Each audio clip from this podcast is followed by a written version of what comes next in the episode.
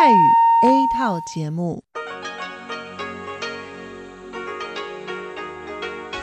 ที่นี่สถานีวิทยุเรดิโอไต้หวันอินเตอร์เนชันแนล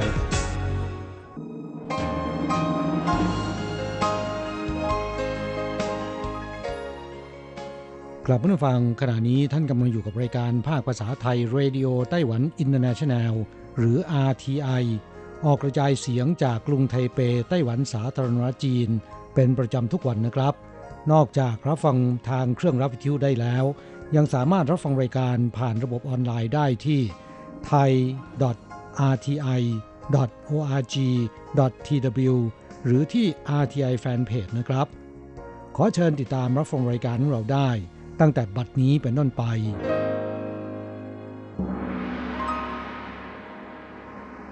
สวัสดีครับผู้ฟังที่รักและคิดถึงทุกท่าน กระผมอโศกศรีจันทร์พร้อมกับคุณอัญชันกลับมาพบกับผู้ฟังอีกเช่นเคยนะครับ ในช่วงของสโมสรผู้ฟัง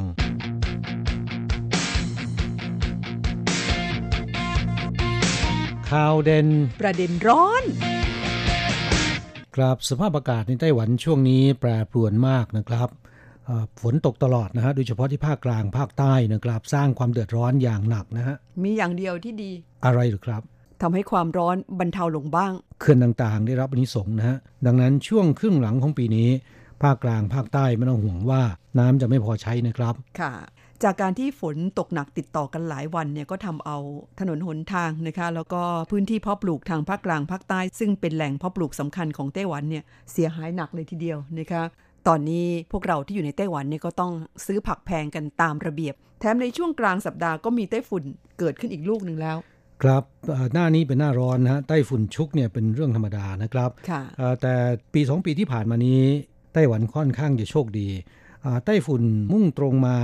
อ่าแต่ว่าพอเข้าใกล้ทีไรเนี่ยนะครับ ส่วนใหญ่ก็จะเบนห่างออกไปนะฮะสำหรับลูกนี้เป็นไต้ฝุ่นลูกที่ 11 นะครับ ที่ก่อเกิดในมหาสมุทรแปซิฟิกในปีนี้นะฮะมีชื่อว่าไป๋ลู่ ซึ่งตั้งโดยจีนแผ่นดินใหญ่นะครับอ่าก็เป็นแปลตรงๆก็คือกวางขาวนะฮะค่ะ เจ้ากวางขาวตัวนี้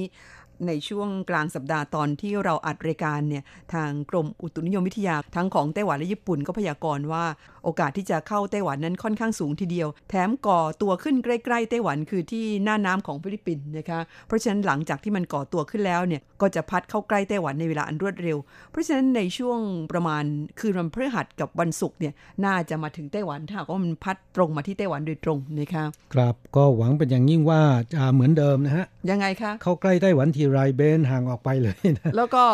ก่อนจะเข้าใกล้นี้เขาประกาศหยุดงานกันหนึ่งวันอันนี้จะเป็นได้พักผ่อนฟรีอีกหนึ่งวันครับ ก็เป็นสิ่งที่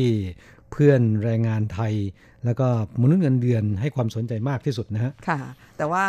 รายการของเราอัดไว้ก่อนนะคะไม่ทราบเหมือนกันว่าจะได้หยุดกันหรือเปล่า แล้วก็ไต้ฝุ่นจะพัดเข้ามาตรงๆหรือไม่นะคะกลับพูดถึงอากาศของไต้หวันไปแล้วนะครับอ่า ต่อไปเนี่ยก็อยากจะนำเอาสภาพภูมิประเทศของไต้หวันมาเล่าให้ฟังนะฮะค่ะอ่าเพราะว่าไต้หวันนั้นเป็นเกาะนะครับ ด้านตะวันออกเป็นมหาสมุทรแปซิฟิกฝั่งตะวันตกเป็นช่องแคบไต้หวันกั้นไว้กับจีนแผ่นดินใหญ่นะครับค่ะ คือฝั่งตรงข้ามเนี่ยก็คืออาทางภาคตะวันออกของจีนแผ่นดินใหญ่ ครับกล่าวได้ว่าเรื่องแม่น้ำเรื่องทะเลมหาสมุทรเนี่ย สำหรับคนไต้หวันแล้วเป็นสิ่งที่คุ้นเคยเป็นสิ่งที่ต้องพบเห็นในชีวิตประจำวันอยู่แล้วนะฮะเนื่องจากว่าล้อมรอบด้วยไต้หวันแล้วก็ทุกเมืองในไต้หวันเนี่ยจะมีชายทะเล มีเมืองเดียวเท่านั้นที่ไม่ติดทะเลก็คือหนันโถถูกนะคะต้องครับเมืองท่องเที่ยวนะฮะค่ะอ่าที่ตั้งของทะเลสาบสุริยันจันทรานะครับ แม้ไม่ติดทะเลแต่เขามีทะเลสาบครับและภูมิประเทศของไต้หวันนั้นน่าสนใจนะครับ ภายในวันเดียวสามารถไป เที่ยวยอดเขาที่สูงที่สุดในเอเชียตะวันออกนะฮะขณะเดียวกันสามารถไปท่องเที่ยวชายหาดภายในวันเดียวนะฮะแต่จะเหนื่อยหน่อยอืมครับะแต่ว่าถ้าจะเที่ยวกันจริง ๆ ก็ได้เหมือนกันนะคะซึ่งลักษณะภูมิประเทศที่หลากหลายของไต้หวันแบบนี้เขาบอกว่าเป็นสถานที่ที่หายากมากในโลกนี้นะคะ และเนื่องด้วยภูมิประเทศที่ค่อนข้างจะพิเศษนี่เองทำให้เขตพื้นที่ไต้หวันทั้งบนบกและทางทะเลเนี่ยนะคะ มีความหลากหลายทางชีวภาพ ถ้าพูดถึงเรื่องของภูมิประเทศของไต้หวันแล้วนะครับ จริง ๆ แล้วพื้นที่ไต้หวันนะครับมี 36,000 ตารางกิโลเมตรนะฮะค่ะซึ่งถ้าเทียบกับประเทศไทยก็ประมาณเศษหนึ่งส่วนสิบสี่ของไทย ถ้าเทียบกับทั่วโลกก็ประมาณแค่เศษ3ส่วน1 0,000ส่วนนะคะครับแต่ถ้าว่าพื้นที่ที่ไม่กว้างและไม่ใหญ่โตอ่าเท่าไหร่นักของไต้หวันเนี่ยนะครับกลับอุดมสมบูรณ์ไปด้วยพันธุ์ปลาทะเลนะมากถึง หนึ่งในสิบของโลกเลยทีเดียวนะ ค่ะตามข้อมูลนั้นบอกว่าทั่วโลกเนี่ยมีพันปลาทะเลทั้งสิ้นเนี่ย3,200สองร้อยสายพันธุ์ แต่ว่าเฉพาะในไต้หวันเนี่ยพบประมาณ1ใน10ของสายพันธุ์ปลาทั่วโลกนะคะ ซึ่งก็คือประมาณ322สายพันธุ์แล้วก็บางสายพันธุ์นั้นเป็นปลาที่พบเฉพาะในไต้หวันเท่านั้นด้วยนะคะ จะเห็นได้ว่าระบบนิเวศทางทะเลของไต้หวันเนี่ยนะครับอุดมสมบูรณ์นะและน่าสนใจมากทีเดียวนะครับ อันนี้หมายถึงเฉพาะพันธุ์ปลาเท่านั้น แต่ถ้าหากพูดถึงสิ่งมีชีวิตในทะเลแล้วก็สิ่งมีชีวิตในทะเลบนโลกใบนี้เนี่ยมีทั้งหมดประมาณ 220,000 ถึง 230,000 ชนิด แต่ในไต้หวันนั้นมีมากถึง 12,000 ถึง 13,000 กว่าชนิดนะคะจะเห็นได้ว่าไม่ว่าจะเป็นสายพันธุ์ปลานะครับ หรือว่าอ่า สิ่งมีชีวิตในทะเลนั้น รอบๆไต้หวันอุดมสมบูรณ์มากเลยทีเดียวนะครับ มีสัดส่วนสูงกว่าพื้นที่ของเกาะไต้หวันเมื่อเทียบกับพื้นที่โลกนะค่ะ ที่กล่าวมาทั้งหมดนี้ก็เป็นเครื่องยืนยันได้ว่าในไต้หวันที่เราบอกว่าลักษณะภูมิประเทศที่ค่อนข้างจะหลากหลาย ก็ทำให้เกิดระบบนิเวศเป็นแหล่งที่อยู่อาศัยของสิ่งมีชีวิตเนี่ยนะคะ ค่อนข้างจะหลากหลายทีเดียวมากมาย ดังนั้นจึงมีศูนย์วิจัยความหลากหลายทางชีวภาพ รวมถึงระบบนิเวศทางทะเล ซึ่งมีสถาบันวิจัยแห่งชาติ แล้วก็สถาบันวิจัยของสถานศึกษาต่างๆ หลายแห่งด้วยกัน แม้กระทั่งมีมหาวิทยาลัยสมุทรศาสตร์อ่ามีมหาวิทยาลัยเทคโนโลยีสมุทรศาสตร์ที่ศึกษาเกี่ยวกับมหาสมุทรแล้วก็ระบบนิเวศทางทะเลนะฮะนอกจากนี้แล้วเนื่องจากว่าไต้หวันมีพันธุ์ปลามากมายอย่างที่ดิฉันเรียนไป เพราะฉะนั้นยังมีการจัดทำคลังข้อมูลพันธุ์ปลาไต้หวันขึ้นด้วยนะคะครับคลังข้อมูลพันธุ์ปลาไต้หวันดังกล่าว ทำค่อนข้างจะสมบูรณ์นะครับ ซึ่งก็บรรจุอ่าข้อมูลพันธุ์ปลาในน่านน้ำไต้หวันจำนวนทั้งสิ้น 3,200 สายพันธุ์ครองสัดส่วนหนึ่งใน 10 ของสายพันธุ์ปลาทั่วโลกเลยทีเดียวนะ ค่ะ ก็ถือว่ามีความพยายามอย่างสูงนะคะในครับการจัดเก็บข้อมูลพวกนี้ ครับ แล้วก็ในจำนวนนี้เนี่ยมี 322 สายพันธุ์ที่พบเฉพาะในไต้หวันเท่านั้นนะครับ ถือว่าเป็นข้อมูลพันธุ์ปลา และข้อมูลทางทะเลที่ค่อนข้างมีค่านะฮะ นอกจากพันธุ์ปลาที่หลากหลายแล้วไต้หวันยังมีแนวปะการังที่ค่อนข้างจะใหญ่ แล้วก็มีคุณค่า แถมมีอายุเก่าแก่มากด้วยนะคะโดยจากการศึกษาวิจัยเนี่ยพบว่าทั่วโลกเนี่ยมีปะการังประมาณ 1,000 กว่าชนิดนะคะแต่ว่าน่านน้ำไต้หวัน พบว่ามีปะการังมากถึง 300 ชนิด ซึ่งก็ประมาณ1ใน3 แล้วนะคะกราบอย่างเช่นว่ากัลปังหา ซึ่งก็เป็นปะการังที่มีหนวด 8 เส้นนะครับ เฉพาะที่หมู่เกาะปราตัส พบมากถึง 118 ชนิดนะครับ ที่เคินติง ภาคใต้ของเกาะไต้หวัน ซึ่งอยู่ในเขตพื้นที่ของเมืองผิงตงนะครับ พบเกือบ 300 ชนิด นับว่ามีความพิเศษอย่างยิ่ง แล้วก็ยากที่จะหาได้จากที่ใดในโลกนะครับที่น่าอัศจรรย์กว่านั้นก็คือแนวปะการังเล็ก ๆ เนี่ยคุณทราบไหมว่าต้องใช้เวลาเป็นร้อยปีทีเดียวที่จะมีแนวปะการังเกิดขึ้นมาได้ แต่คุณทราบไหมว่าในไต้หวันนั้นมีแนวปะการังขนาดใหญ่มาก เป็นแนวปะการังรูปวงแหวนอยู่ที่หมู่เกาะปลาตัส หรือหมู่เกาะตงซาอ่าซึ่งซึ่งแนวปะการังนี้มีความยาวถึง 25 กิโลเมตร โอ้โห นับเป็นสิ่งหายากในโลกทีเดียวนะคะ แสดงว่าสมัยก่อน ทะเลแถบไต้หวันนี่มีปะการังมากมายเลยทีเดียวนะคะครับอย่างไรก็ตามในปัจจุบันเนี่ยก็ถูกทำลายไปบ้างนะฮะค่ะโดยเฉพาะอย่างยิ่งมีการสร้างแท้งเก็บแก๊ส ใช้สำหรับเป็นเชื้อเพลิงในการผลิตไฟฟ้านะฮะก็ทำลายระบบนิเวศของปะการังอย่างแน่นอนนะครับค่ะ ความสำคัญของปะการัง แล้วก็ระบบนิเวศรอบๆ แนวปะการังนั้นสำคัญมากเลยทีเดียวนะคะ เนื่องจากว่ามันเป็นแหล่งอาหารของสัตว์น้ำในทะเลนะคะ รวมถึงปลาหลากหลายชนิดด้วย หากว่าแนวปะการังถูกทำลายไปเนี่ย ต่อไปในอนาคตนี่ อาจจะไม่มีปลากินแล้วนะคะซึ่งสำหรับในไต้หวันเนี่ยเขาเริ่มพบปัญหานี้กันแล้ว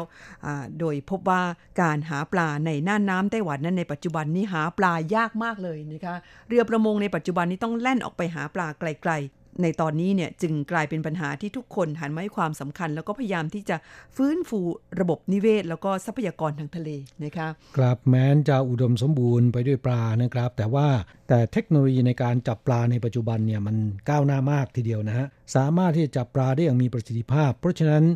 เอ่อแม้นจะอุดมสมบูรณ์ไปด้วยพันธุ์ปลานะครับ แต่ว่าปลาที่จะจับได้ในปัจจุบันเนี่ยมันก็ร่อยหรอลงไปทุกทีนะฮะ ค่ะ นั่นเขาเรียกว่า เป็นการทำประมงที่มากเกินกำลังผลิตนะคะ ก็คือ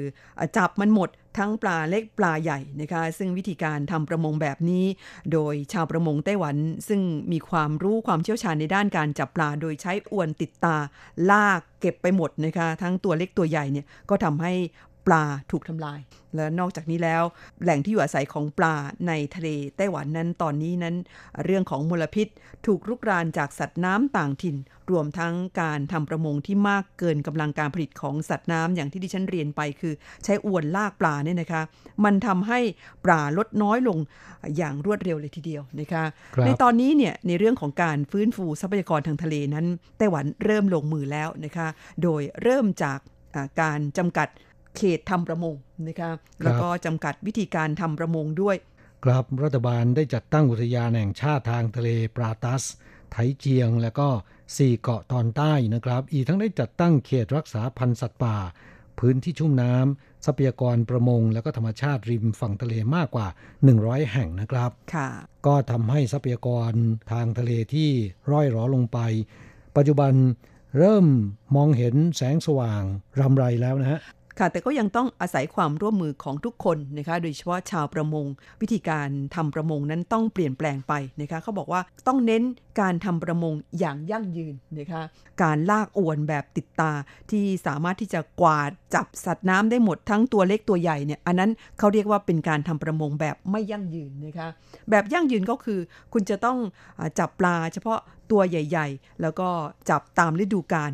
อีกทั้งวิธีการจับปลาก็ต้องหันไปใช้วิธีการจับปลาแบบดั้งเดิม ซึ่งแบบนั้นเนี่ยจะยั่งยืนกว่า นั่นก็คือหันมาใช้เบ็ดตวัดแล้วก็เบ็ดราว แทนการลากอวน ผมว่ามันทำได้ยากนะ มันไม่ทันกิน ก็ไม่ทราบเหมือนกันนะคะใช้อวนได้นะครับ จะต้องเป็นอวนที่ตาถี่ไม่ได้นะต้องเป็นตาขนาดใหญ่นะครับ คุณต้องคิดว่าแนวคิดของคนที่ต้องการจะทำประมงแบบยั่งยืนเนี่ยต้องเป็นกลุ่มอนุรักษ์นะครับ เพราะฉะนั้นเขาจะแนะเกี่ยวกับเรื่องของการจับปลาเชิงอนุรักษ์ ซึ่งอันนี้เนี่ยปฏิบัติได้จริงหรือไม่อันนี้เป็นจุดสำคัญนะคะนอกจากในส่วนของชาวประมงแล้วส่วนของผู้บริโภคอย่างเราเราก็มีความสำคัญนะคะถ้าผู้บริโภคพยายามเลือกซื้อปลาโดย ควรจะซื้อปลาแบบที่เลี้ยงได้ แล้วก็เลิกซื้อปลาแบบที่จับจากแหล่งน้ำธรรมชาติ อย่างเช่น ปลาทะเลเนี่ยพยายามซื้อน้อยหน่อย แล้วก็เลิกซื้อปลาประเภทที่หายาก บางคนก็เชื่อนะคะว่ายิ่งหายากนี่โอ้โหมีคุณค่า ฟื้นฟูบำรุงร่างกายได้ดี เขาบอกว่าแนวคิดนี้ต้องเลิกไปเลยนะคะครับก็ต้องร่วมมือกันอนุรักษ์ และผลจากที่รัฐบาลใช้มาตรการต่างๆ และประชาสัมพันธ์ให้ประชาชนให้ความร่วมมือเนี่ยตอนนี้สภาพการก็ดีขึ้น สถานการณ์ไม่ได้เลวร้ายเหมือนอย่างในอดีตต่อไป อย่างไรก็ตามนะครับ พูดถึงเรื่องของสภาพภูมิประเทศที่ไต้หวันเป็นเกาะและมีความอุดมสมบูรณ์ ไม่ว่าจะเป็นสิ่งมีชีวิตหรือระบบนิเวศในทะเลนะครับ แต่มีสิ่งหนึ่งที่ไม่น่าเชื่อก็คือ คนไต้หวันที่คุ้นเคยกับเรื่องทะเลแต่กลับว่ายน้ำเป็นเนี่ยมีไม่ค่อยมากนะและแต่ละปีนะครับจมน้ำตายค่อนข้างเยอะด้วยนะ อันนี้คงเกี่ยวความเชื่อของคนจีนนะคะที่ไม่ค่อยชอบให้ลูกหลานเนี่ยไปเล่นน้ำกันเท่าไหร่นักนะคะ ก็ถือว่าเป็นจุดอันตรายดิฉันสังเกตเหมือนกันค่ะว่าเด็กๆในไต้หวันนั้น มีจำนวนไม่น้อยทีเดียวที่ว่ายน้ำกันไม่ค่อยเก่ง ว่ายน้ำกันไม่เป็นนะคะครับถึงขั้นที่รัฐบาลเนี่ยจะต้องกำหนดให้เป็นหนึ่งในวิชาพละศึกษาที่เด็กนักเรียนชั้นประถมมัธยมต้นมัธยมปลาย บังคับต้องเรียนนะค่ะ ค่ะ โดยหวังว่าถ้าหากว่าเด็กว่ายน้ำกันได้เก่งๆเนี่ยปัญหาเรื่องเด็กจมน้ำตายในช่วงปิดภาคฤดูร้อนเนี่ยน่าจะลดน้อยลงนะคะ แต่ปรากฏว่าก็ยังเห็นข่าวแบบนี้บ่อยๆเหมือนกันนะคะครับครับพูดถึงเรื่องนี้แล้วบางคนก็นำไปเกี่ยวพันกับเรื่องของเดือน 7 เดือนผีนะฮะที่คนไต้หวันเชื่อว่าในเดือนผีหรือเดือน 7 ตามปฏิทินจันทรคตินะครับ มีข้อห้ามอย่างหนึ่งที่ต้องระมัดระวังก็คือ ไม่เป็นเล่นน้ำ ไม่ว่าจะเป็นลำธารหรือแม่น้ำหรือทะเลก็ตามนะฮะโดยเฉพาะกลางคืนนะครับห้ามเด็ดขาดบังเอิญว่าช่วงเดือน7เนี่ยเป็นช่วงปิดซัมเมอร์นะคะเด็กๆ ชอบหนีไปเล่นน้ำกัน เพราะว่าช่วงปิดเทอมเนี่ยพ่อแม่ทำงานลูกๆอยู่บ้านเลยค่ะก็ไม่มีใครคอยควบคุม เพราะฉะนั้นปัญหาเด็กจมน้ำตายนี่ก็ยังเกิดขึ้นอยู่บ่อย ครับก็ไม่ทราบว่าผู้ฟังมีความคิดเห็นอย่างไรนะครับไต้หวันล้อมรอบไปด้วยน้ำทะเลนะครับ แต่ว่าเด็กไต้หวันจมน้ำตายค่อนข้างเยอะนะฮะค่ะผู้ฟังที่มีความคิดเห็นเกี่ยวกับเรื่องนี้อย่างไร ก็แบ่งปันเข้าสู่รายการมาได้ค่ะ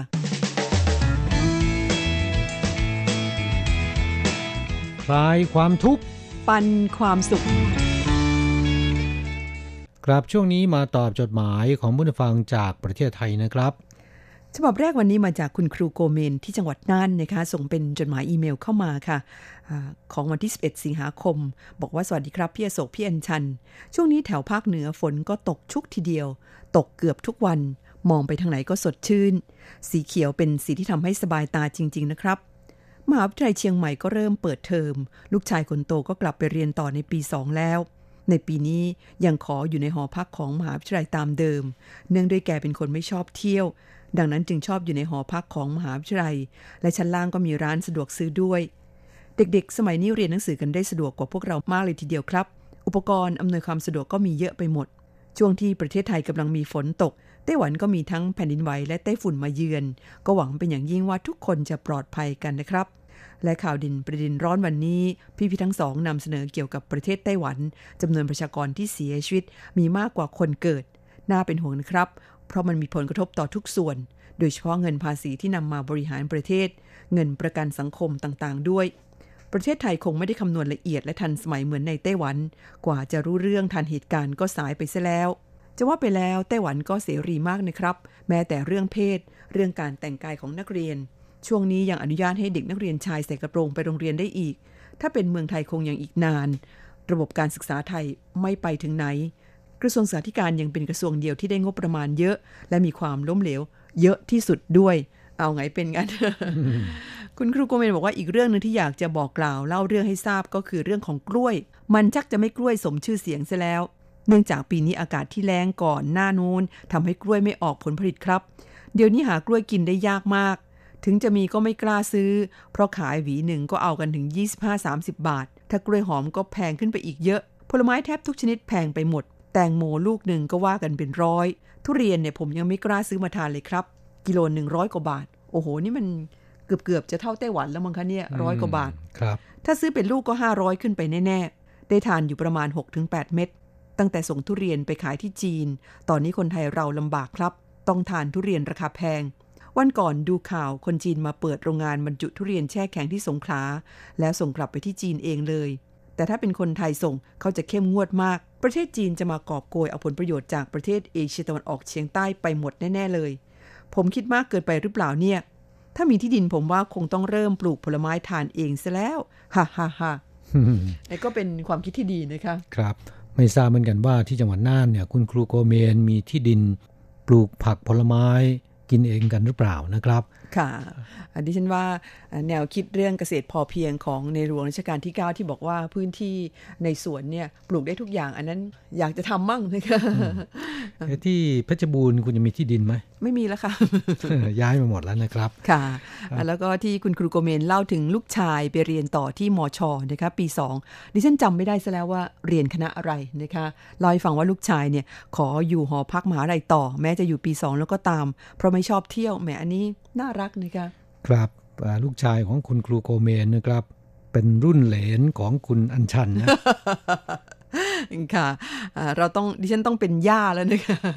เพราะว่าห่างกันหลายปีเหลือเกิน สมัยที่ดิฉันเรียนที่มอชอนี่เรียน 3 ปีครึ่งนี่ก็อยู่หอในมอชอตลอดนะคะไม่ออกไปอยู่ข้างนอก เพราะว่าหอข้างนอกเนี่ยหนึ่งต้องเป็น คนที่มีกระตังพอสมควร เพราะว่าค่าหอพักนี่แพง ค่าหอพักของมหาลัยนั้นถูก เพียงแต่ว่าเขาจะมีระเบียบเรื่องของการปิดกี่โมง เปิดกี่โมงนะคะคนที่ชอบเสรีหรือว่าชอบสนุกชอบเที่ยวนี่ก็ไปเช่าหอพักข้างนอกเอา นะคะครับนอกจากค่าหอแพงแล้วนะครับ ค่าใช้จ่ายอื่นๆ ก็แพงตามไปด้วยนะฮะแหมเมื่อกี้บอกว่าใต้หอนี่มีร้านสะดวกซื้อ สมัยดิฉันนี่ไม่มีอะค่ะ ต้องต้มถั่วกินเองใช่ไหมมีร้านอาหารนะคะเพียงแต่ว่าร้านสะดวกซื้อนั้นไม่มีเมื่อก่อนเนี่ยก็จะมีร้านสวัสดิการของมอชอซึ่งจะอยู่บริเวณตึกกิจกรรมของมหาลัยนะคะ ต้องมาเดินไปซื้อพวกสบู่พวกแป้งอะไรที่นั่น เดี๋ยวนี้นี่เขาพัฒนาไปมีร้านสะดวกซื้อใต้หอพักกันแล้ว พูดถึงมอชอทำให้นึกถึงสมัยเป็นสาวน้อยๆ นี่กี่ปีแล้วครับ ไม่กี่ปีเอง ก็ขอแสดงความยินดีกับคุณครูโกเมนด้วยนะครับ ที่ลูกชายเป็นคนที่รักเรียนนะและไม่ชอบเที่ยวนะ ค่ะ ช่วยคุณพ่อประหยัดสตังค์ไปได้เยอะนะคะครับจดหมายของผู้ฟังท่านต่อไปเขียนมาจากในไต้หวันนะครับเป็นจดหมายของคุณเมสันเอี่ยมศรีจากโรงไฟฟ้าลินเคิลนครนิวไทเปนะครับ คุณเมสันเขียนจดหมาย ฉบับนี้เป็นอีเมลลงวันที่ 10 สิงหาคมที่ผ่านมานี้ ขึ้นต้นก็บอกว่าต้องฝากขอบคุณคุณอาอูนะครับ ที่จดหมายอาอูพูดถึงจดหมายของผม มาสองฉบับแล้ว ยังไม่มีโอกาสได้บอกขอบคุณที่ติดตามฟังการตอบจดหมายของผม ก็เช่นเดียวกันกับผมติดตามเรื่องของคุณอาอูมาตลอดนะครับ ในหลายปีมานี้ บอกฟังการตอบจดหมาย แล้วก็ฟังเรื่องราวดีๆ ที่คุณอาวูได้ประสบกับตัวเองมาเตือนสติพี่น้องคนไทยเสมอ ผมขอเป็นกำลังใจให้คุณอาวูนะครับ บอกว่าเมื่อวันเสาร์ที่ 22 กรกฎาคมที่ผ่านมานี้ ผมได้ออกไปช่วยเพื่อนคนงานซื้อโทรศัพท์ ด้วยความเผลอเรอครับ โทรศัพท์อยู่ในกระเป๋ากางเกง เอาใส่เครื่องซักผ้า จบข่าวครับ คุณเมสันเตือนเพื่อนๆด้วย บอกว่าอย่าเผลอเรอแบบนี้นะครับ มันเสียหายหลายพันเลยทีเดียว โดยเขาบอกว่าอยากจะได้เครื่องโทรศัพท์ยี่ห้อเฉียวมีโน้ต7ผมก็เลยมุ่งไปที่ศูนย์ของเฉียวมีครับ ซึ่งร้านตั้งอยู่ที่ประตูทางออกที่ 3 ของสถานีรถไฟ สิงเทียนกง ก็นำมาเล่าให้ฟังเฉยๆ ไม่ได้ช่วยเขาโฆษณานะครับ นี่คุณเมสันย้ำมานะฮะบอกว่าร้านนี้ผมเคยไปมาสองสามครั้งแล้ว ทั้งไปเป็นเพื่อนคนอื่นซื้อ ทั้งซื้อให้ตัวเอง และทั้งช่วยคนอื่นซื้อ บอกชอบในการบริการของเขานะครับ เป็นระบบที่ดีมาก และได้เห็นว่าคนไต้หวันถูกใจสินค้ายี่ห้อนี้ มากพอสมควร ดูจากลูกค้าในร้านเยอะมาก ยิ่งไปกว่านั้นไปยืนเข้าแถวกันยาวเป็น 5-60 เมตร เพื่อรอเวลาร้านเปิด เพราะว่าร้านเปิด 11 โมง นี่แหละครับ นิสัยที่น่ารักของคนไต้หวันกลับผมว่ามันเกี่ยวกับบริการของเจ้าของร้านด้วยนะจริงๆแล้วโทรศัพท์มือถือยี่ห้อนี้นี่ ก็มีขายกันทุกที่นะฮะที่อื่นไม่เห็นเป็นแบบนี้นะครับ แต่ร้านนี้มีคนไปออกันเป็นพิเศษ แสดงว่าร้านนี้บริการดีเป็นกันเองนะครับลูกค้าชอบนะฮะและในจดหมายฉบับนี้คุณเมสันบอกว่าขอบคุณครับสำหรับคำตอบของอาจารย์ และคำอธิบายเรื่องปลาดุกต้มยาจีน ซึ่งคุณอัญชันเล่าว่าเป็นประเภทยาโดบยาบำรุง และเป็นอาหารประเภทที่มีฤทธิ์ร้อน ยังดีครับ ที่ผมแค่เคยกินแต่ไม่ได้กินบ่อย เพราะตัวผมเองเนี่ยร่างกายจะเป็นคนมีฤทธิ์ร้อน คือผิวหนังจะแห้งในหน้าหนาว หน้าหนาวเนี่ยผมจะไม่ประสบปัญหาเรื่องเท้าเย็นเหมือนคนอื่น คนเข้าสวมถุงเท้านอนกัน ผมไม่เคยสวมตอนนอนนะครับ ผมตื่นเช้ามาเนี่ยช่วงล้างหน้าแปรงฟัน ต้องน้ำลาดเท้าด้วยทุกครั้งจนเคยชิน พอผมได้ฟังแล้วเนี่ยผมก็นึกถึงฟักทองครับ ฟักทองที่ผมนึ่งกินในมื้อเย็นทุกวัน ตอนนี้ลดลงแล้วครับ เพราะมารู้ว่าฟักทองเนี่ยมีฤทธิ์ร้อน ฟักทองอ่อน ดอกแล้วก็ยอด ถึงจะเป็นพืชผักฤทธิ์เย็น อาหารที่มีฤทธิ์ร้อนเย็น มีผลกับสุขภาพของเรามาก เคยฟังจากผู้รู้หลายคน แต่นั่นแหละครับ ฟังมากรู้มากก็ระวังมากขึ้น ห้ามนั่น ห้ามนี่พอดีไม่ได้กินอะไรกันพอดีนะฮะค่ะ ชีวิตไร้ความสุขพอดี คุณเมสันบอกว่าเอาแต่พอเหมาะพอดีเดินสายกลางและระมัดระวังหน่อย ก็น่าจะดีแล้วครับ ครับเอาเป็นว่ากินแล้วเนี่ยต้องออกกำลังกายนะนี่เป็นเรื่องที่สำคัญนะครับค่ะถ้ากินอย่างเดียวไม่มีการออกกำลังกายเนี่ยก็จะทำให้อ้วนขึ้น แล้วก็โรคเรื้อรังโรคทั้งหลายก็จะติดตามมานะ ค่ะ อะไรมากไปมันก็ไม่ดีนะคะ มาตอบจดหมายอีกฉบับหนึ่งกัน เป็นจดหมายอีเมลของคุณวีรนันนะคะ คุณวีรนันเทพอินค่ะ ส่งเป็นอีเมลเข้าสู่รายการมา เมื่อวันที่ 4 สิงหาคม บอกว่าสวัสดีค่ะ คุณผู้จัดรายการ RTI ทุกท่านหวังว่าทุกท่านคงสบายดีนะคะ นานแล้วที่ไม่ได้เขียนจดหมายมารบกวนทางรายการ แต่ก็ยังฟังอยู่ไม่เคยขาดค่ะนี่ก็ไม่กี่วันก็จะถึงวันพ่อของไต้หวัน แล้วก็วันแม่ของคนไทยแล้ว ก็ขออวยพรให้คุณพ่อคุณแม่ทุกท่าน จงมีสุขภาพแข็งแรง อย่าเจ็บอย่าจนนะคะ ตรุษจีนปีหน้าดิฉันก็จะครบ 14 ปีแล้วค่ะ ก็จะได้กลับเมืองไทยแล้ว อยากจะเรียนถามว่า ถ้าเรานำเอาเมล็ดพืชผักจากไต้หวันกลับไปที่เมืองไทยจะได้ไหมคะ วันนี้รบกวนแค่นี้ก่อนค่ะ วันหน้าจะรบกวนใหม่ รักและเคารพทุกท่านค่ะ วีรนันเทพอิน เมล็ดพันธุ์พืชที่เอาจากไต้หวันไปเมืองไทยนั้นเอาไปได้นะคะ แต่ว่าจะเอาไปมาก ๆ นั้นไม่ได้เหมือนกันนะคะ ทางที่ดีแล้วควรเป็นซองๆแบบที่ซื้อตาม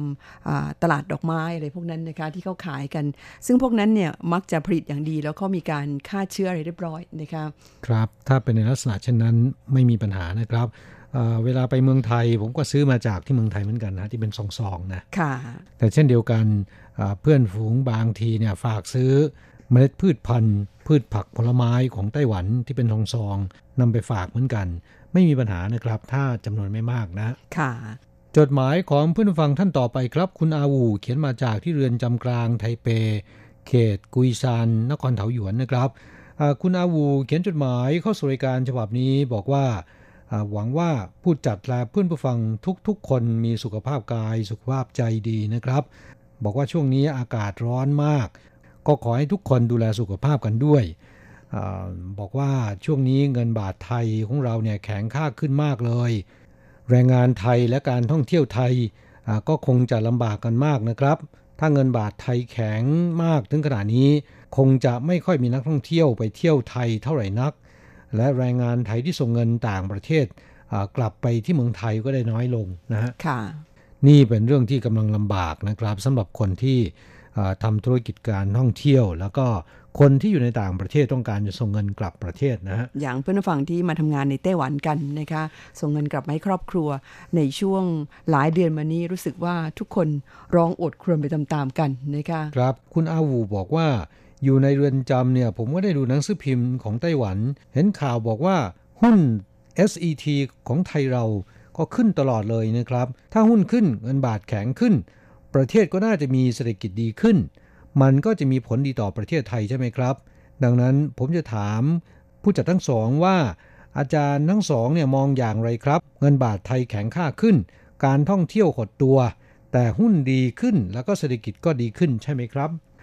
หุ้นขึ้นกับเศรษฐกิจดีขึ้นหรือไม่เนี่ยคงจะไม่ได้สัมพันธ์กันมากเท่าไหร่นะครับหุ้นขึ้นนั้นบางทีเนี่ยเป็นเพราะว่าเงินร้อนที่เขาโอนเข้าไปปั่นหุ้นนะฮะมีเงินจากต่างประเทศ ไหลเข้าไปซื้อหุ้น อันนั้นก็ทำให้หุ้นขึ้นนะแต่ว่าหุ้นขึ้นในลักษณะเช่นนี้เนี่ยเศรษฐกิจอาจจะไม่ได้ดีตามไปด้วยนะครับความจริงเรื่องของหุ้นขึ้นหุ้นตกนั้นมันไม่ได้แค่ปัจจัยเดียว 2 ปัจจัยนะคะคมีหลายปัจจัยก็ต้องขึ้นอยู่กับว่าเจ้าหุ้นตัวนั้นเนี่ยเป็นหุ้นอะไรเกี่ยวข้องกับเรื่องไหนนะคะแล้วก็สถานการณ์ในขณะนั้นเป็นยังไง นอกจากนี้แล้วยังมีเรื่องของผลประกอบการของบริษัทหรือหุ้นตัวนั้นด้วย ซึ่งจะไปฟันธงว่า ปัจจัยนี้ทำให้หุ้นขึ้นหรือหุ้นลงนั้นต้องวิเคราะห์กันอย่างละเอียด ถ้าหากว่าเดากันได้ง่ายๆ แบบนี้นี่คนคงรวยเพราะเล่นหุ้นกันไปหมดแล้วนะคะกราบเรื่องของเงินบาทแข็งค่าขึ้นนั้นอตอนนี้ก็เห็นมีผลต่อการท่องเที่ยวค่อนข้างเยอะนะฮะนักท่องเที่ยวที่เดินทางไปท่องเที่ยวที่ประเทศไทยเห็นมีเพื่อนหลายคนที่เป็นไกด์เนี่ยเขาเล่าให้ฟังว่างานลดน้อยลง เพราะว่านักท่องเที่ยวลดน้อยลงเป็นจำนวนมาก อย่างไกด์ที่เชียงใหม่ เดิมเนี่ยรับแขกในตัวเมืองเชียงใหม่เลยนะครับ แต่ปัจจุบันต้องไปรับถึงที่กรุงเทพมหานคร ซึ่งก็ดูออกได้ว่านักท่องเที่ยวน้อยลงนะครับ ต้องให้บริการมากขึ้นอีกอย่างหนึ่งพฤติกรรมในการท่องเที่ยวของนักท่องเที่ยวต่างชาติในปัจจุบันเนี่ยแปรเปลี่ยนไปจากอดีตนะครับ ในอดีตนั้น บินไปถึงที่เชียงใหม่ แล้วไปเที่ยวที่เชียงใหม่กับจังหวัดรอบๆนะฮะแต่ปัจจุบันเนี่ยเขาบอกว่ารับที่กรุงเทพ เที่ยวจากที่กรุงเทพมาตามแต่ละจังหวัดนะครับ ขึ้นมาถึงที่เชียงใหม่นะฮะไม่เหมือนกับซึ่งก็เป็นพฤติกรรมท่องเที่ยวที่แตกต่างไปจากในอดีต คือเที่ยวในเชิงลึกมากขึ้นนะคะครับ ทุกอย่างก็ต้องแปลเปลี่ยนไปตามสถานการณ์นะคะเอาเป็นว่าเพื่อนฟังที่อยู่ในไต้หวันแล้วก็ยังมีปัญหาเรื่องของอการส่งเงินกลับบ้าน เพราะว่าค่าเงินบาทค่อนข้างจะแข็งค่าขึ้นเนี่ยก็คงต้องอดทนกันไปนะครับเพราะว่าอันนี้เป็นปัจจัยที่หลายคน คาดคิดไม่ถึงแล้วก็ควบคุมไม่ได้นะครับและไม่เฉพาะพวกเราที่อยู่ในไต้หวันเท่านั้นนะครับ อยู่ในอยู่ในประเทศอื่นก็อย่างเดียวกันนะฮะไม่ว่าคุณจะไปญี่ปุ่นไปเกาหลี ตอนนี้ก็เจอปัญหาเรื่องค่าเงินบาทแข็งค่าขึ้นนะซึ่งวิธีที่ดีที่สุดก็คือ เราโอนเงินไปเท่าที่จำเป็นนะครับ อีกอย่างหนึ่งก็คือต้องมีการวางแผนการใช้จ่าย แล้วก็ประหยัดอดออมนะฮะค่ะสำหรับวันนี้นั้นเวลาของเราหมดลงซะแล้วค่ะ ครับ เราจะกลับมาพบกันใหม่ที่เก่าเวลาเดิมในสัปดาห์หน้าสำหรับวันนี้ สวัสดีครับ สวัสดีค่ะ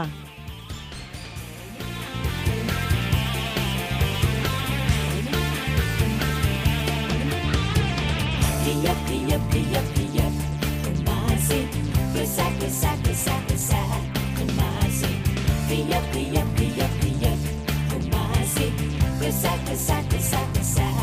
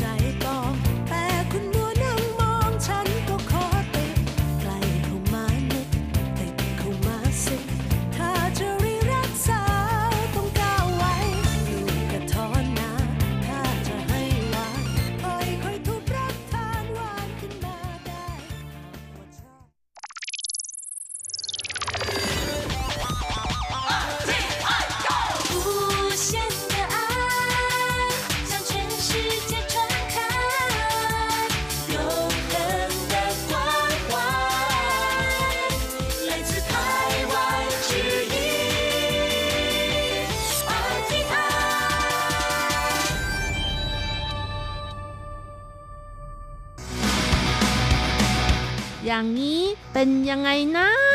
อ๋อ อย่างนี้เหรอ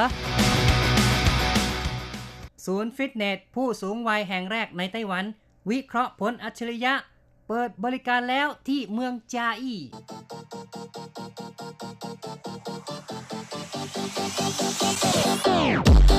อย่างนี้คุณจะว่ายังไง คุณผู้ฟังที่รักครับ พบกันอีกแล้วในอย่างนี้คุณจะว่ายังไงนะครับ ผมแสงชัยกิตติภูมิวงศ์ค่ะดิฉันรัชรัตน์ยนต์สุวรรณค่ะ ครับ ในครั้งนี้เราจะพูดถึงเรื่องเกี่ยวกับเมืองจาอี้กันนะครับค่ะซึ่งที่นี่ก็ถือว่าเป็นเมืองที่น่าไปแห่งหนึ่งในไต้หวันนะครับ ค่ะ เป็นเมืองที่มีสถานที่ท่องเที่ยวที่สวยงามแห่งหนึ่งที่คนชอบไปก็คืออาลิซัน อ๋อเนาะอาลิซันเตอร์กูเนียงไม่รู้สุยยาแปลว่าอะไรครับ สาวอาลิซันสวยดุดสายน้ำนั่นเองหรค่ะแหมเห็นพบอกเดี๋ยได้วนี้พอได้ เดี๋ยวนี้ไม่มีสาวอาริสันแล้วนะ โอ้ไม่ค่อยมีค่ะอืมขึ้นไปนี่ก็เจอมีแต่แต่โอบาซังโอบาซังขายของโอนะบาคะซังนี่แปลว่าอะไรฮะคนแบบ ระดับมามาเนี่ยมามาสั่ง ก็คือบรรดามาม่าบรรดาป้าป้าๆทั้งหลายเนาะนะครับคำว่าโอบาซังนี่เป็นภาษาญี่ปุ่นเนาะนะครับค่ะก็เออเป็น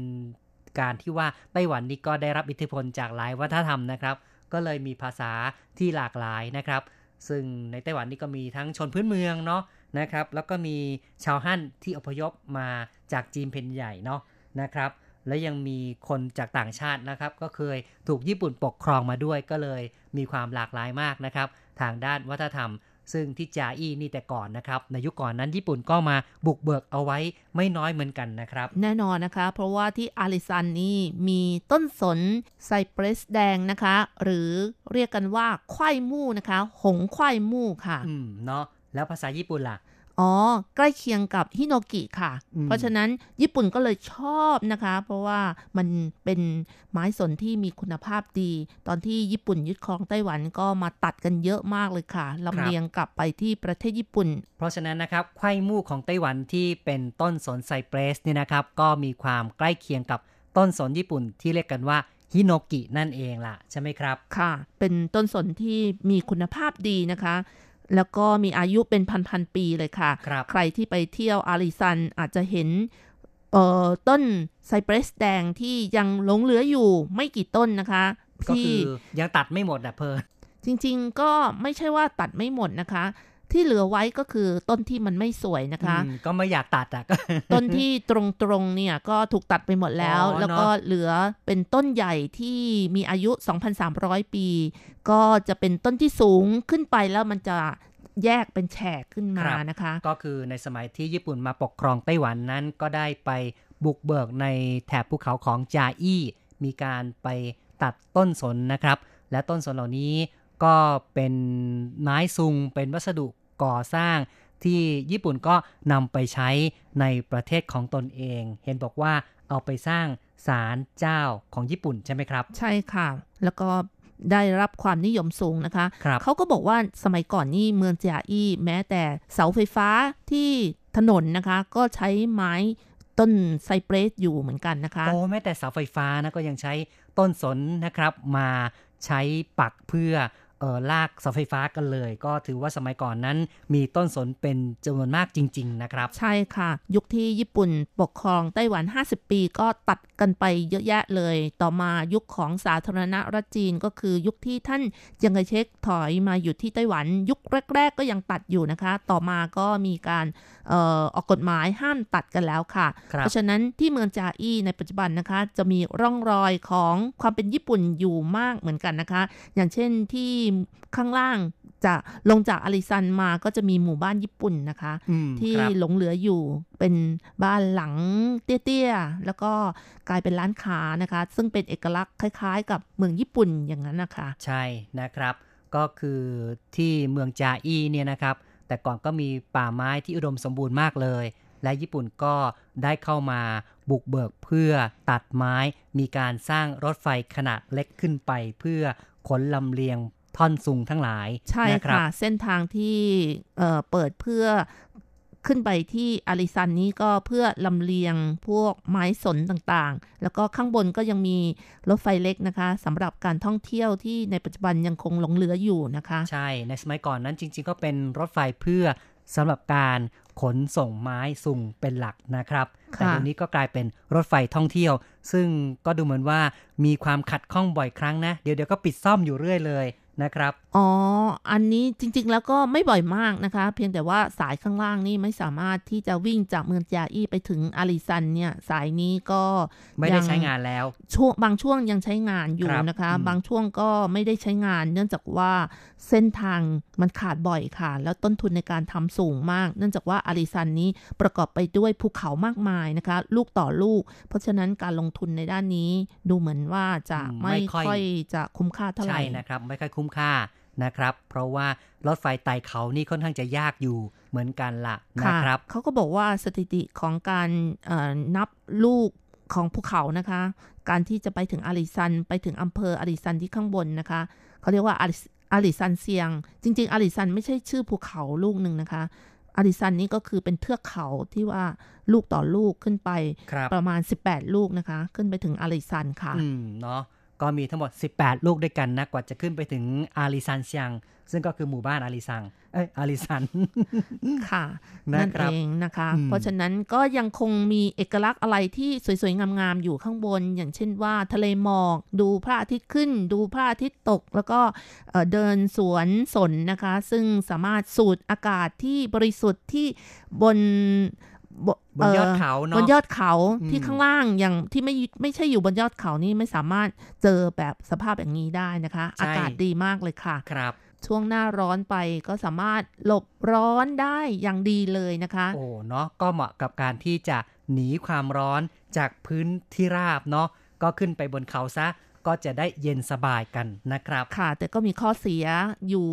อย่างหนึ่งก็คือ ถ้าเกิด เหตุการณ์แผ่นดินไหวหรือว่าฝนตกหนักๆนะคะ ก็ทำให้การเดินทางนี้ค่อนข้างอันตรายนะคะ มีการปิดถนนหรือไม่ก็ถนนขาดบ่อยเช่นกันค่ะอ๋อเนาะเพราะฉะนั้นการไปท่องเที่ยวภูเขานี่ก็เป็นเรื่องที่จะต้องระมัดระวังกันในเรื่องของความปลอดภัยไม่น้อยเลยแหละเอาละครับ นี่เราก็แนะนำให้คุณผู้ฟังได้รู้จักกับจาอี้นะครับ ซึ่งก็มีสถานที่ท่องเที่ยวที่สำคัญก็คืออาริซันนั่นเองล่ะนะครับ เอาละครับ ต่อไปเราก็มา ฟังเรื่องราวข่าวสังคมที่เกี่ยวข้องกับจาอี้กันครับ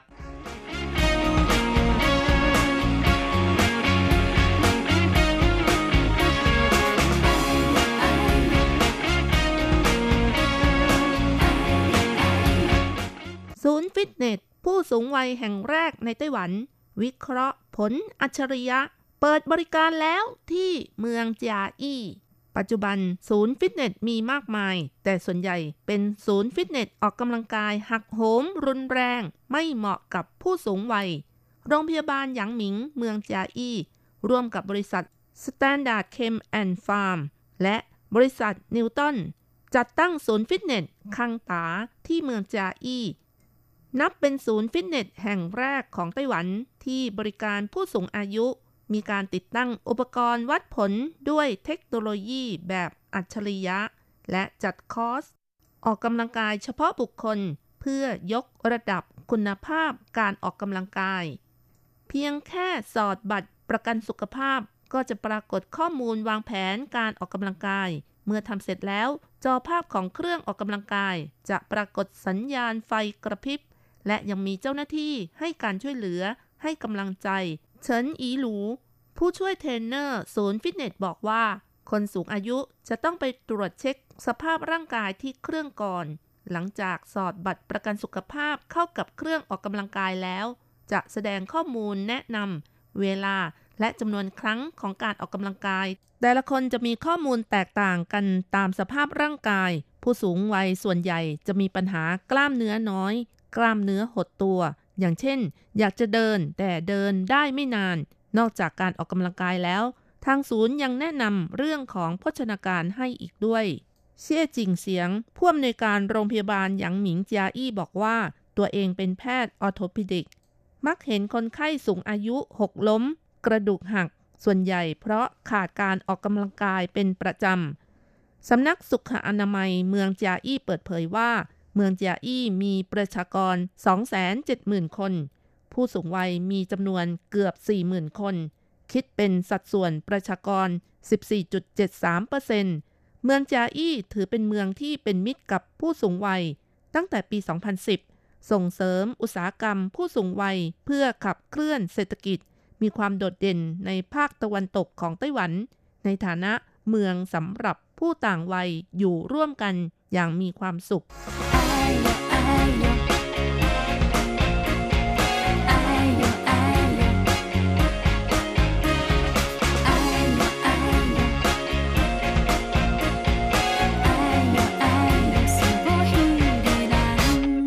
ครับฟังแล้วน่าสนใจจังเลยนะครับ ศูนย์ฟิตเนสนะครับสำหรับผู้สูงวัย คุณรจรัตน์นี่เป็นสวหรือยังเนี่ย โอ้แหมใกยังล้ไม่ต้แล้องวค่ะ ยังไม่ใกล้ต้องไปแบบเฉพาะสำหรับผู้สูงวัยเนาะอ๋อยังไม่ต้องค่ะ เพราะว่าทุกวันนี้ก็ออกกำลังกายด้วยการเดินเป็นหลักนะอ๋อคะแล้วครับทางไหนบ้างครับเนี่ยแต่ละวัน เดินเดินประมาณครึ่งชั่วโมงถึงหนึ่งชั่วโมงแล้วก็ยืดเส้นยืดสายไม่ก็ปั่นจักรยานนะคะอืมปั่นจักรยานริมแม่น้ำดูทิวทัศน์อะไรอย่างนี้นะคะนะครับ ไม่ต้องไป fitness center ละครับเนี่ย fitness center จริง ๆ แล้วก็สมัยก่อนก็ไปไปเหมือนกันนะคะ แต่ว่าปัจจุบันไปน้อยลงค่ะ เพราะว่าต้องต้องเดินทางอะมันต้องเสียเวลากับการเดินทาง และอีกอย่างหนึ่งต้องเสียตังค์ด้วยแหมนี่ประเด็นสำคัญเลย เอ๊ะแพงไหมครับเนี่ยเอ่อถ้าเป็นของเอ่อรัฐบาลที่เป็น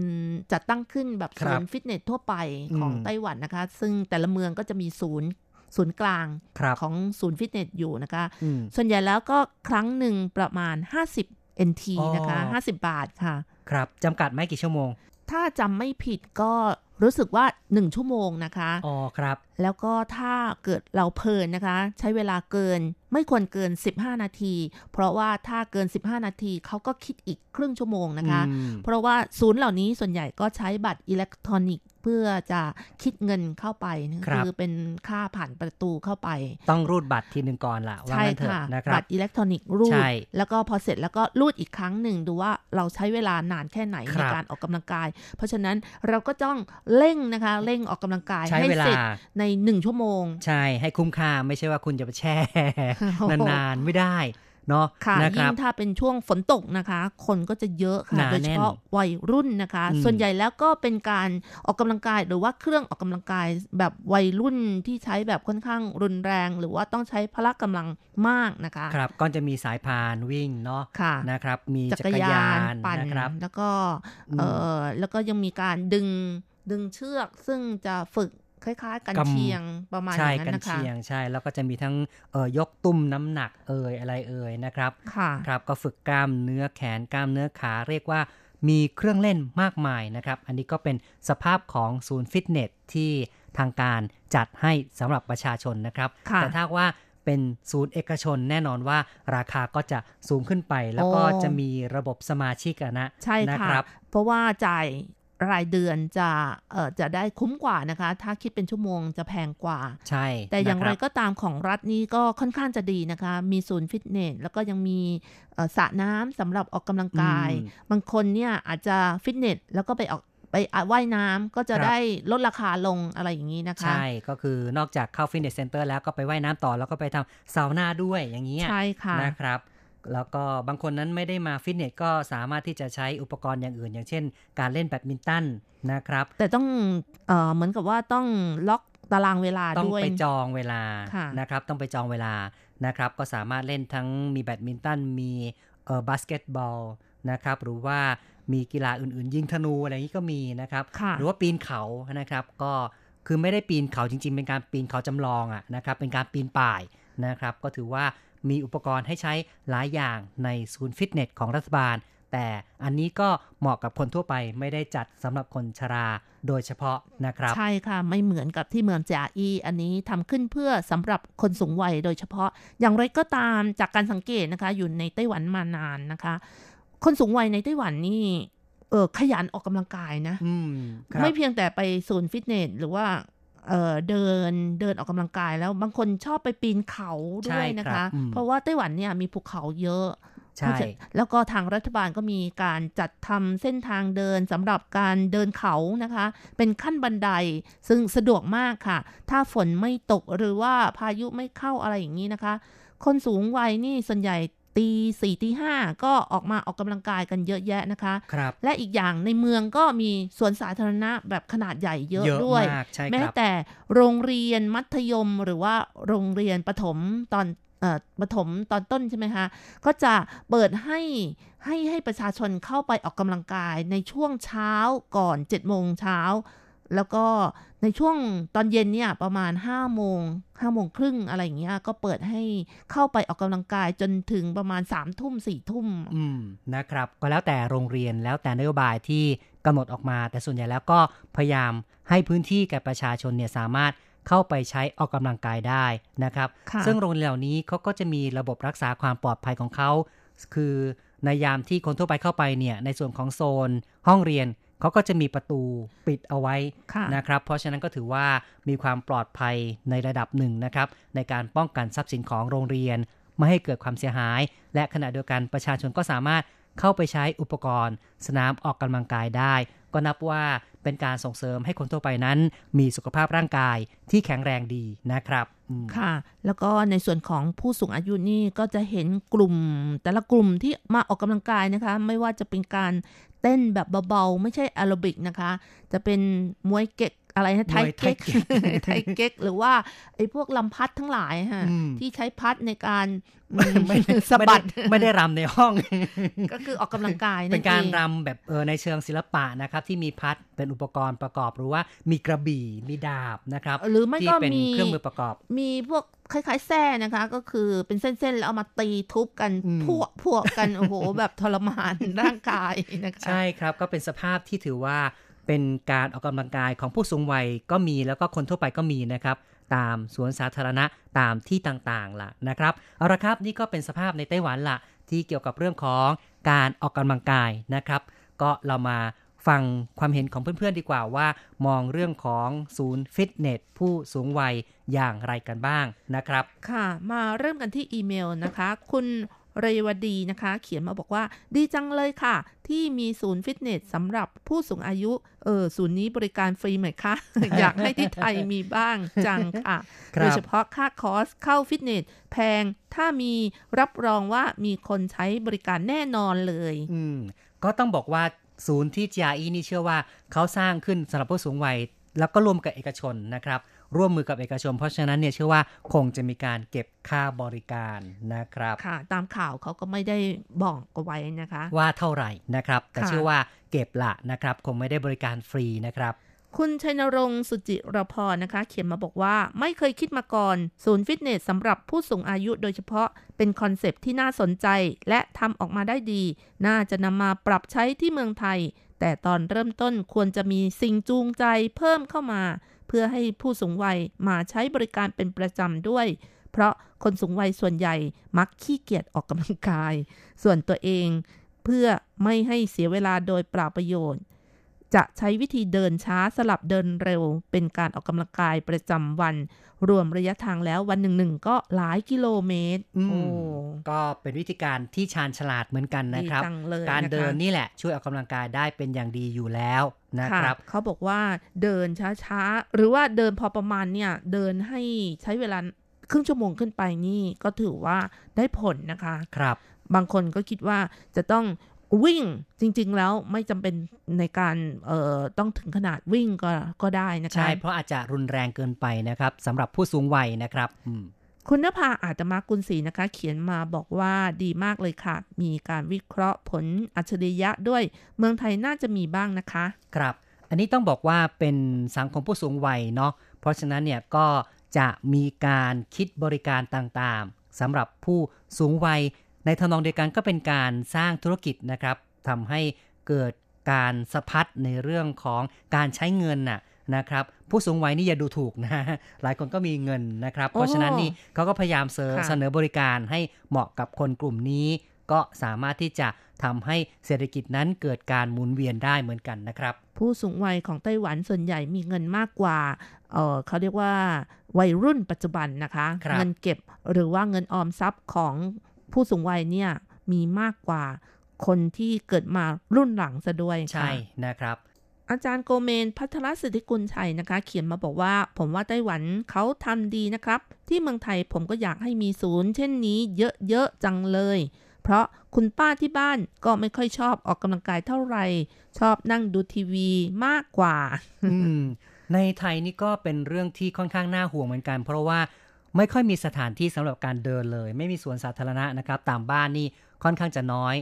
ตามถนนออกไปก็กลัวกลัวๆนะครับ เพราะว่าพื้นที่ในซอยนี่ส่วนใหญ่จะแคบๆทั้งนั้นเลยนะครับ ในหมู่บ้านก็หมาก็ค่อนข้างเยอะนะคะ พอเดินออกไปปุ๊บเนี่ย มันก็ต้อนรับไล่ฮงฮงฮง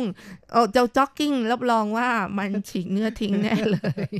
ครับโอ้โหน่ากลัวค่ะ อืมก็เลยเป็นสภาพแวดล้อมที่ไม่ค่อยเอื้อต่อการออกกำลังกายอาจจะเป็นสาเหตุหนึ่งนะครับ ที่ทำให้ชาวไทยเนี่ยไม่นิยมในการ ออกกำลังกายเท่าไหร่นักนะครับ ก็ทางที่ดีนี่อย่างน้อยก็อยู่ในบ้านสะบัดแขนสะบัดขาเต้นแอโรบิกในบ้านก็ยังดีเหมือนกันล่ะนะครับคงต้องหาวิธีการสำหรับแต่ละคนล่ะ เพราะจริงๆเนี่ยบางครั้งการออกกำลังกายก็ไม่จำเป็นต้องใช้อุปกรณ์นะครับ สามารถที่จะใช้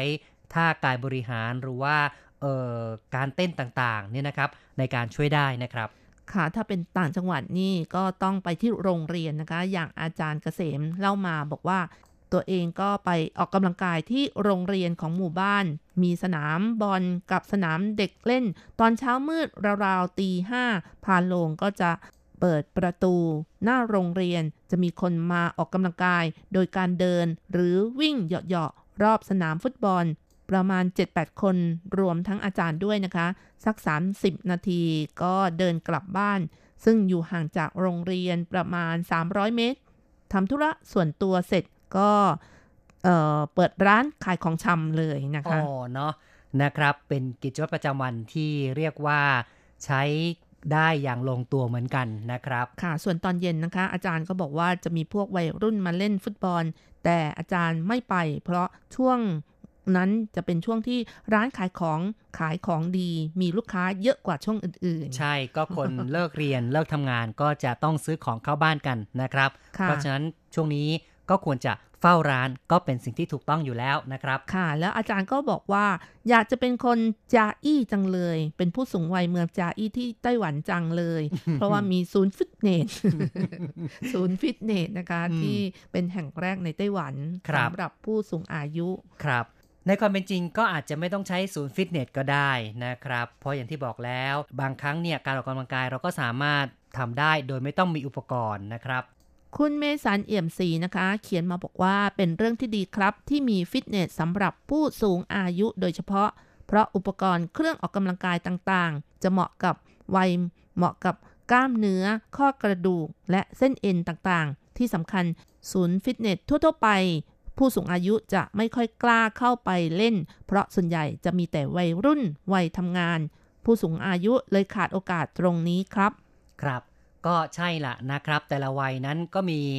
ความต้องการที่แตกต่างกันไปนะครับ ผู้ที่สูงวัยแล้ว อาจจะไม่ต้องการความรุนแรงหรือว่าใช้เครื่องออกกำลังกายที่มีอันตรายนะครับ ก็เลยต้องหา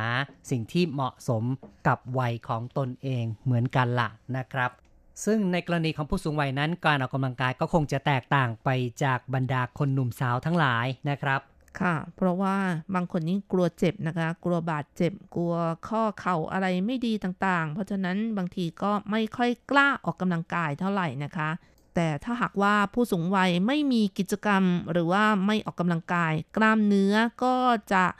อ่อนตัวลงอะไรอย่างนี้นะคะ เกิดความเสื่อม รวมถึงการกินอาหารมากเกินไป ไม่ทำกิจกรรมที่ช่วยเผาผลาญพลังงาน ก็กลายเป็นโรคอ้วน หรือว่าคอเลสเตอรอลสูง ความดันสูง ข้อเสื่อม และยังทำให้เกิดความเหงาอีกด้วย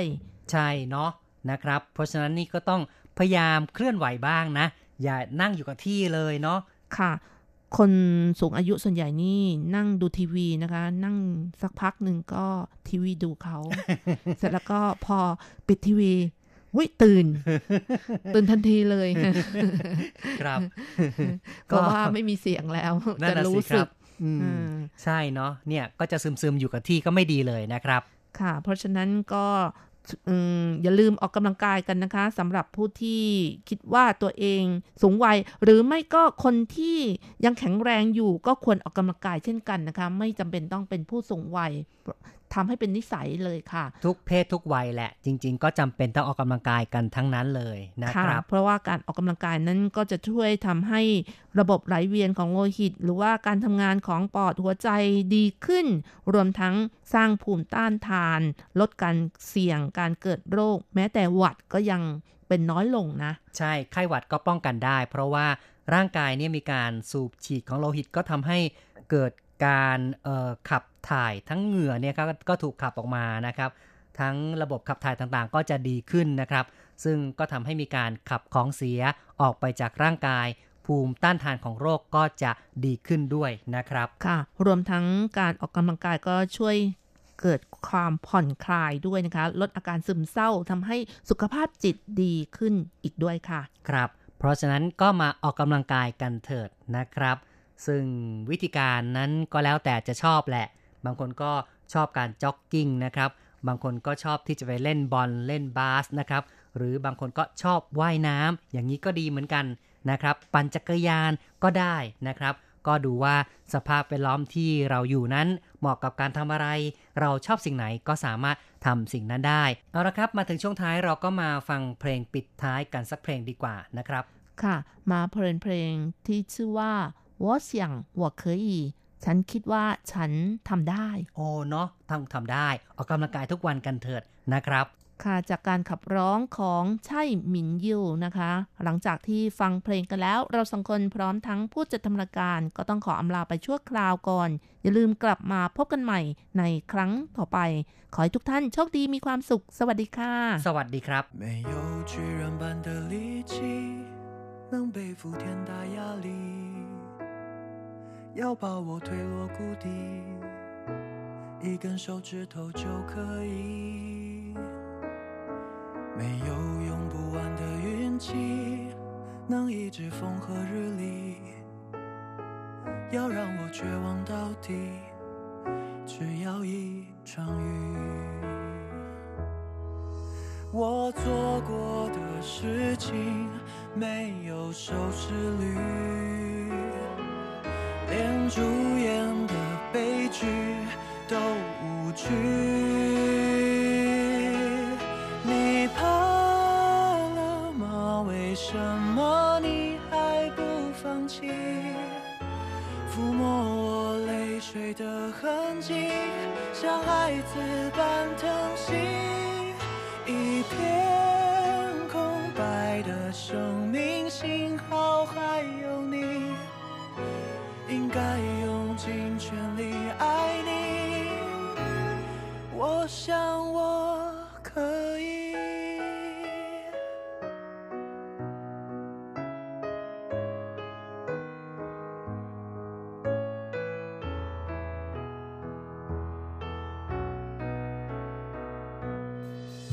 明明难过却要生气，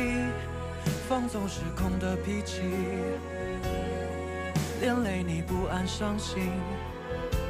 崩溃了却还装镇定，